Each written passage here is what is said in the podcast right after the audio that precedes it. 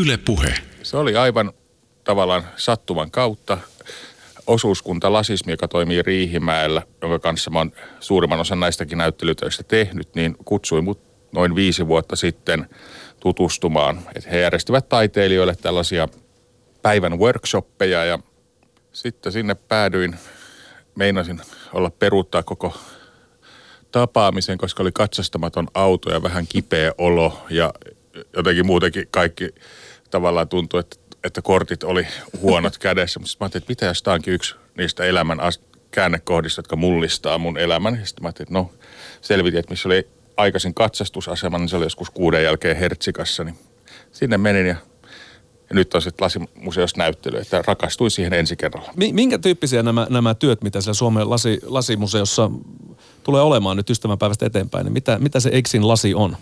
No kyllä ne kaikki tavallaan, niin kuin näyttelyn nimikin kertoo, ne on niin kuin ikään kuin, mä koitan kertoa pieniä tarinoita kolmen kirjaimen avulla, koska on sille tavallaan pöhköä, että mä oon tosiaan tehnyt sitä taidetta lähes 30 vuotta niin kuin toistamalla kolmea kirjainta ja nyt mä sitten koitan taivuttaa tätä taidetta ikään kuin kertomaan tarinoita näiden kautta. Sanotaan ehkä erikoisimpia töitä. Siellä on semmoiset piirtoheittimillä koitan maalata seinää tai maalaankin seinää piirtoheittimillä ja lasiveistoksilla ja sitten on käsipuhalletut poliisivilkut vilkkuu pimeässä, niin mä luulen, että siinä on ehkä niistä erikoisemmasta päästä, mitä siellä näyttelyssä töitä löytyy.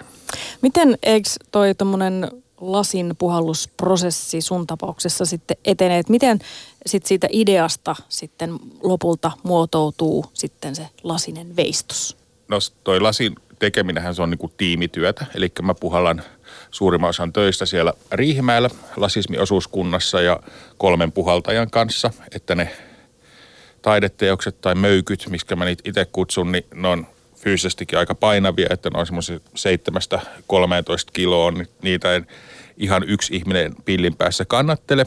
Ja mä muotoilen ne veitsellä ja erilaisilla pihdeillä, että näyttää semmoisilta keskiaikaisilta hammaslääkärin tai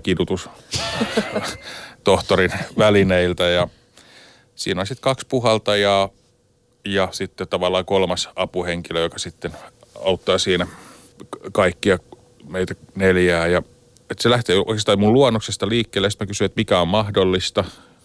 Yleensä se, mitä mä ajattelen, ei ole mahdollista, vaan tehdään sitten jotain sen tota, ympäriltä tai jotain vähän siihen liittyvää. Ja loppujen lopuksi yleensä niistä tulee aika lailla jotain muuta kuin mitä aluksi lähti tekemään, mutta mä jotenkin rakastan sitä prosessia siinä, että siinä aika paljon improvisoidaan ja varsinkin tämmöisessä niin kuin digitaalisessa ja maailmassa ja 3D-printtauksen maailmassa niin on tosi hauskaa, että kaikkea ei voi tehdä ja tulee hirveän paljon yllätyksiä. Että se on niin kuin tavallaan, että se on vähän kuin semmoinen ikuinen joulukalenteri, se jäähdytysuuni, että kun ne tulee sieltä seuraavana päivänä se luukku aukeaa, niin ei oikein tiedä mikä, mikä yllätys sieltä tulee. Mutta luulisi olla aika häiritsevää noin niin taiteilijan lähtökohdista, että joutuu tekemään kompromisseja ja ei oikein tiedä mitä sieltä tulee. Mutta se ei sua vissiin häiritse vai miten sä suhtaudut siihen? No ehkä tämä oli vähän dramatisoitu, kyllä mä tiedän suurin piirtein mitä sieltä tulee, mutta kyllä se, se pitää myös sen kiinnostuksen yllä, että että siellä on tosi paljon yllätyksiä ja sanotaan, että myös, että iso osa näistä teoksista hajoaa siellä jäähdytyksessä.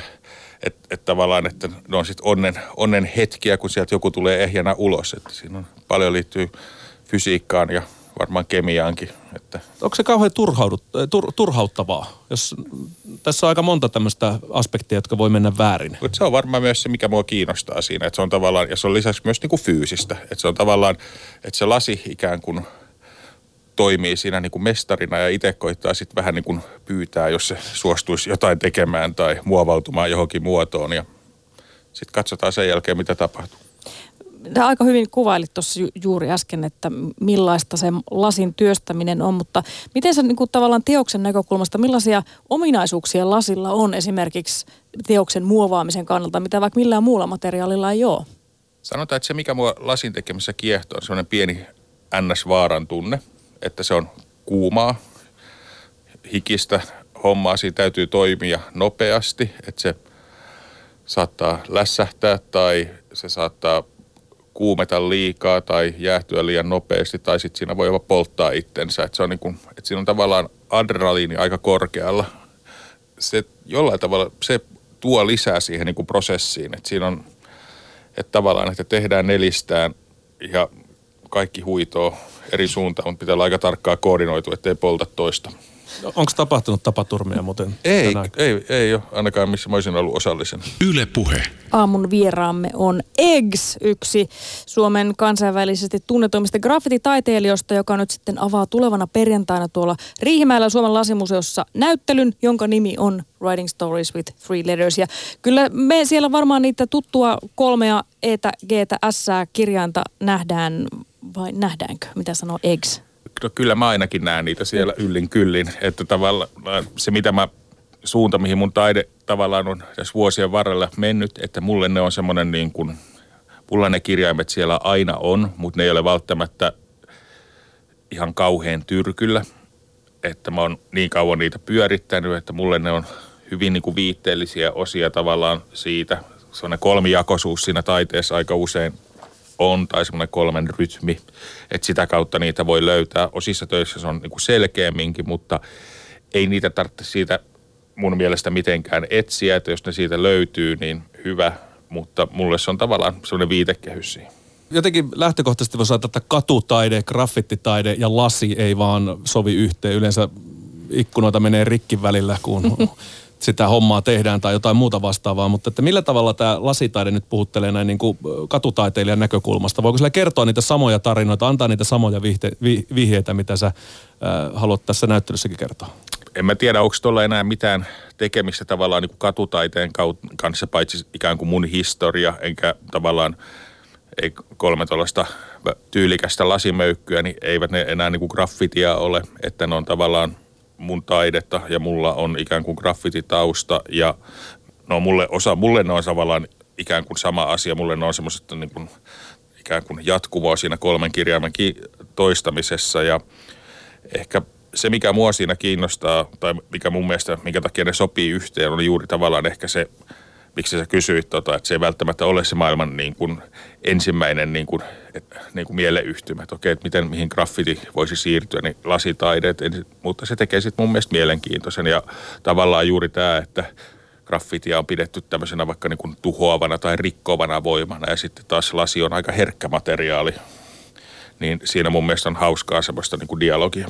Missä vaiheessa sä ex aloit ajatella itseäsi taiteilijana? Tai muuttuiko sun identiteetti jossain vaiheessa, kun nyt selkeästi nyt ollaan kuitenkin menty jo, jo että ollaan lasimuseossa ja siellä on ta- taideteoksia esillä. Nyt ollaan niin siinä taiteilijakategoriassa, mutta missä vaiheessa jotenkin vaihtuiko lokero päässä yhtäkkiä eksistä tulikin taiteilija?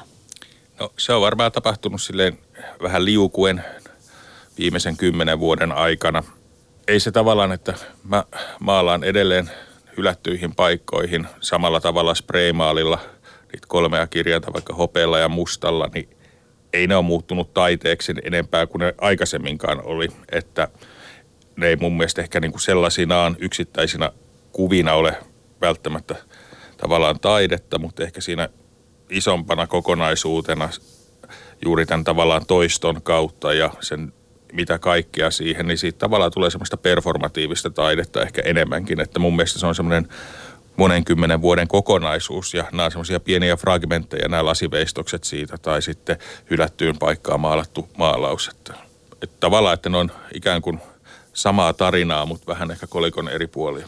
Miten sä suhtaudut ihan tällaiseen yksittäiseen tagiin, kun sä sanoit juuri, että se ei ole taidetta? Mitä se sitten on?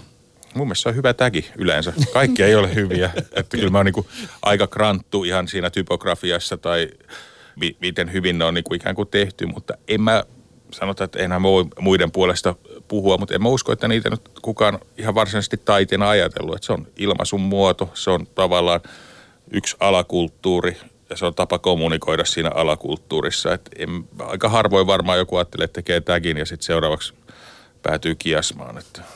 niin, varmaan ei harvemmin näin käy, mutta sun, sun kohdalla tavallaan näin on käynytkin. Mutta että... Joo, mutta kyllä se on ollut myös ehkä niin kuin tietosta, että mä oon kuitenkin silleen niin kuin ollut syntynyt hyvinvointivaltioon ja saanut ilmaisen koulutuksen ja olisi ollut paljon muitakin ilmaisun kanavia kuin sitten niin kuin graffiti, että ei tämä ollut mikään selviytymistarina. Oletko vanhalla iällä muuten joskus yllättänyt itse siitä, että olet paheksunut jotain tägiä, joka on täräytetty johonkin tiettylle pinnalle? En mä kyllä ole, koska ne saa aina puhdistettua pois. Sä kerrot, eikö tuossa aiemmin, että kun sä teet näitä lasiteoksia, lasiveistoksia, niin siinä on semmoinen neljän hengen porukka. Ketä, ketä siinä on ja mitä, mikä näiden kaikkien ihmisten rooli ja mihin, mihin sä asetut siinä, siinä jengissä? No mä oon ehkä se, joka on tiellä. No ei. Mutta tavallaan ei. Mulla on se, joka on idea, jonka idea yritetään toteuttaa. Sitten siinä on Kaappo, Kimmo ja Jaakko, niitä puhaltajia. Ja sitten Joonas Laakson kanssa on tehnyt myös paljon että sanotaan, että nyt me ollaan niin kuin viitisen vuotta tehty yhdessä, että välillä se tuntuu vähän semmoiselta sekoilulta, mutta sitten taas tietysti, että kyllä siinä aletaan pikkuhiljaa lukea toisen kulmakarvan niin kuin rypistyksiä tai yskäsyjä tai nyt tiedetään, että millaista muotoa mä lähden siitä hakemaan ja tavallaan kaikki ei tarvitse ikään kuin selittää ja mä itsekin on siinä pikkasen niin kuin varmempi ja sanotaan, että ehkä se mun vahvuus siinä tiimissä on myös sit se, että mä en tai ainakin toivon, että mä en spennaa siinä liikaa siitä lopputuloksesta, vaan että se on enemmän semmoista hauskaa kokeilua.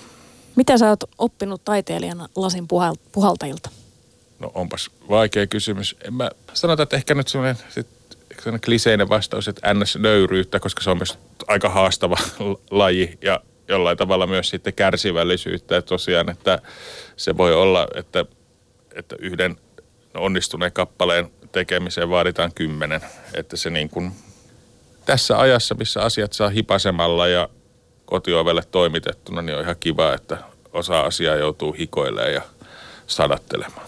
Arvostatko tänä päivänä lasinpuhaltajia enemmän kuin aikaisemmin?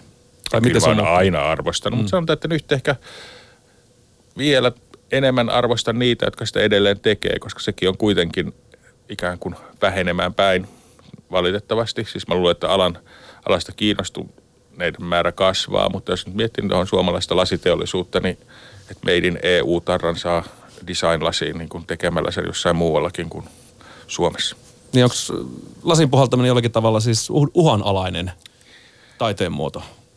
kaikki taide on uhanalasta. Lasitaide varmaan yksi niistä, että en tiedä kuinka paljon tulee nuoria taiteja, kuinka paljon on paikkoja, koska se tietenkin vaatii aikamoiset resurssit, että vaadit lasihytin ja niitä ei ihan niin kuin joka kellariin rakenneta. Millainen on lasihytti? No, siellä on sulatusuuni ja trummeli ja jäähdytysuuni nyt ainakin ja läjä erilaisia välineitä. Hikinen, innostava, tunnelmallinen paikka. Yle Puhe. Eggs, toi näyttely, joka siis, jonka nimi on Writing Stories with, Three Letters, se avautuu Riihimäelle. Ja Riihimäellä ja graffitikulttuurilla on myös yhteys. Minkälainen yhteys?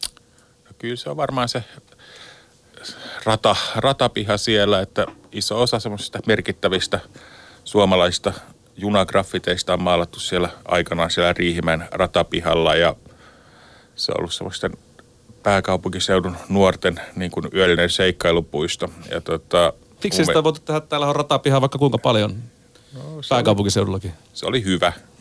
Ai se oli hyvä. Millä tavalla se oli hyvä? Oliko se helppo? Saiko siellä olla Ei. rauhassa? No ehkä. Joo, no jokainen voi kuvitella. Se oli... Se oli... nyt, nyt pitää kertoa vähän. Siitä no, on vuosia jo aikaa. Hei. Ei se helppo ollut, mutta sanotaan, että se oli mahdollinen. Mystistä? Asioiden pitää olla, tiettyjä asioiden pitää olla mystistä. Että kaikkea pitää pystyä googlaamaan. Se, se on juuri näin. Näyttely avautuu ihan näillä, näillä näppylöillä. Onko kaikki jo tuolla Riihimäen lasimuseossa valmista?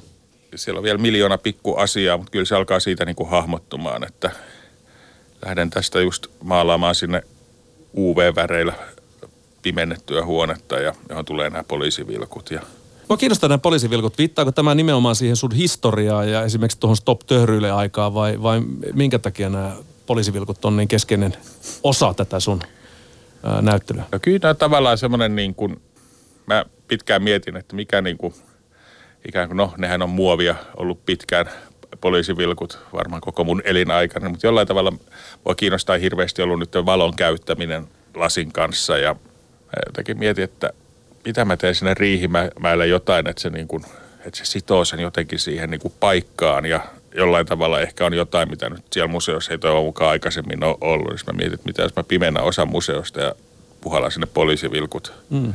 vilkkumaan. Ja nyt se on sitten toteutunut. Onko tämä tuttu Kajonilta Riihimäen ratapiha-ajoilta tämmöinen No. sininen vilkku. Ehkä, niin no, joo, en mä, ehkä, se, ehkä siinä on joku, jotain tämmöisen nuoruuden, että tavallaan, että ne oli ne par, pa, paras disko. Puheen aamu. Arkisin seitsemästä kymmeneen. Yle Puhe.